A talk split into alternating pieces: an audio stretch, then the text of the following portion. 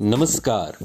आप सुन रहे हैं द बॉलीवुड रेडियो और मैं हूँ आपके साथ आकाश। दोस्तों, किस्सा राजेश खन्ना का है और बात साल उन्नीस सौ बहत्तर की। गुजरात के चित्रलोक सिने सर्किल ने हिंदी सिनेमा के कलाकारों को सम्मान देने का फैसला किया था।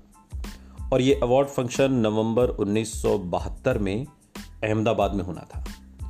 राजेश खन्ना को भी इसमें एक अवार्ड मिलना था और समारोह के दिन राजेश खन्ना समेत कई कलाकारों और निर्माताओं को लेकर एक चार्टर्ड प्लेन ने बंबई से अहमदाबाद के लिए उड़ान भरी। राज कपूर की फ़िल्म बॉबी की हीरोइन डिम्पल कपाड़िया भी इस प्लेन में सवार थी। राजेश खन्ना बताते हैं कि मैं डिम्पल को तब से जानता था जब वो एक छोटी बच्ची थी। फिर एक दिन एक पार्टी में मेरी नज़र इस लंबी टीनेजर लड़की पर पड़ी।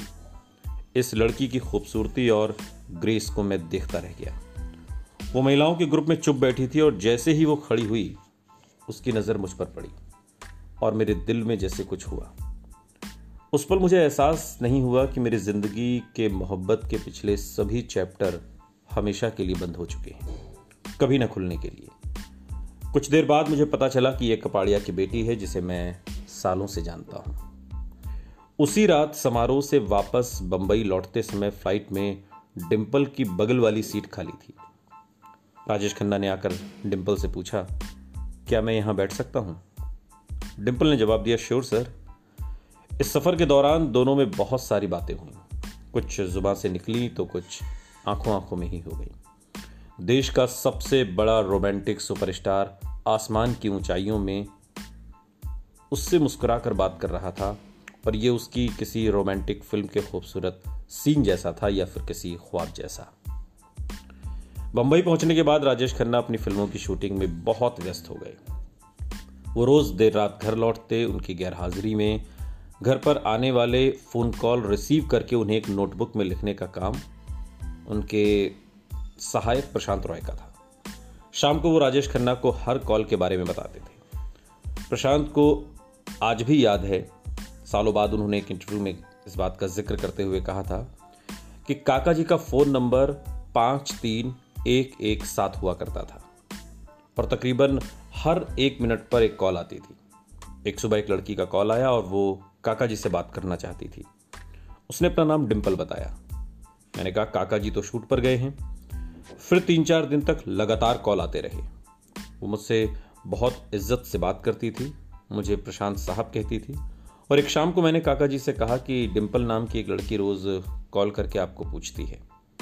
काका जी मुस्कुरा दिए। बोले हाँ हाँ वो बॉबी की हीरोइन है। उसकी कॉल ठीक से अटेंड किया करो। कुछ दिन बाद चुन्नी भाई कपाड़िया आशीर्वाद आए राजेश खन्ना के बंगले पर और उनके साथ एक लड़की भी थी। प्रशांत को देखकर वो बोले, प्रशांत, ये मेरी बेटी है डिम्पल इस पर डिम्पल हंस पड़ी और बोली, प्रशांत साहब, मुझे पहचाना? हमारी कई बार बात हो चुकी है। प्रशांत भी हंस पड़े और मेहमानों को घर के अंदर ले आए। ये डिम्पल का आशीर्वाद में पहला कदम था। सुपरस्टार और बॉबी की हीरोइन की मुलाकातें अब शुरू हो चुकी थी। ये खबर ज़्यादा दिन तक मीडिया से दूर नहीं रह सकी और जल्द ही दोनों के अफेयर की खबरें फ़िल्म पत्रिकाओं का हिस्सा बनने लगी। राजेश और अंजू ने अपना सात साल का रिश्ता तोड़ा नहीं था। पुराने रिश्तों को तोड़ना यूँ आसान भी नहीं होता, लेकिन दोनों के बीच शक अपनी जगह बनाने लगा था। कई झटके झेल चुके रिश्ते की डोर शायद अब कमज़ोर हो चुकी थी। 29 दिसंबर उन्नीस सौ बहत्तर को आशीर्वाद में राजेश खन्ना के जन्मदिन की पार्टी प्लान की गई। ये पार्टी अंजू महेंद्रू की देखरेख में होनी थी। मेहमानों को निमंत्रण देने की ज़िम्मेदारी भी अंजू की थी। राजेश खन्ना के इंटरव्यू के मुताबिक अंजू महेंद्रू ने सबको बुलाया, लेकिन राजेश खन्ना की अच्छी दोस्त, यानी कि डिम्पल को नहीं बुलाया। राजेश खन्ना को जब पता चला कि अंजू ने डिम्पल और उनके पिता को नहीं बुलाया तो उन्हें बेहद गुस्सा आया। उन्होंने खुद फ़ोन करके डिम्पल और उनके पिता चुन्नी भाई कपाड़िया को आमंत्रित कर दिया। जब डिम्पल पार्टी में पहुँची तो अंजू दरवाजे के पास मेहमानों के स्वागत के लिए मौजूद थी। दरवाजे पर खड़ी डिम्पल ने कटाक्ष करते हुए मुझसे पूछा, क्या मैं अंदर आ सकती हूँ? मैंने भी कह दिया, अगर तुम्हें पार्टी में बुलाया गया है तो अंदर आ सकती हूँ। अगर नहीं तो तुम वापस जा सकती हो। बात के दिनों में अंजू महेंद्रू ने अपने एक इंटरव्यू में उस शाम को याद करते हुए कहा, राजेश और डिम्पल के अफेयर की खबरें लगातार आती रहीं और इन खबरों से अंजू पहले से ही परेशान थी।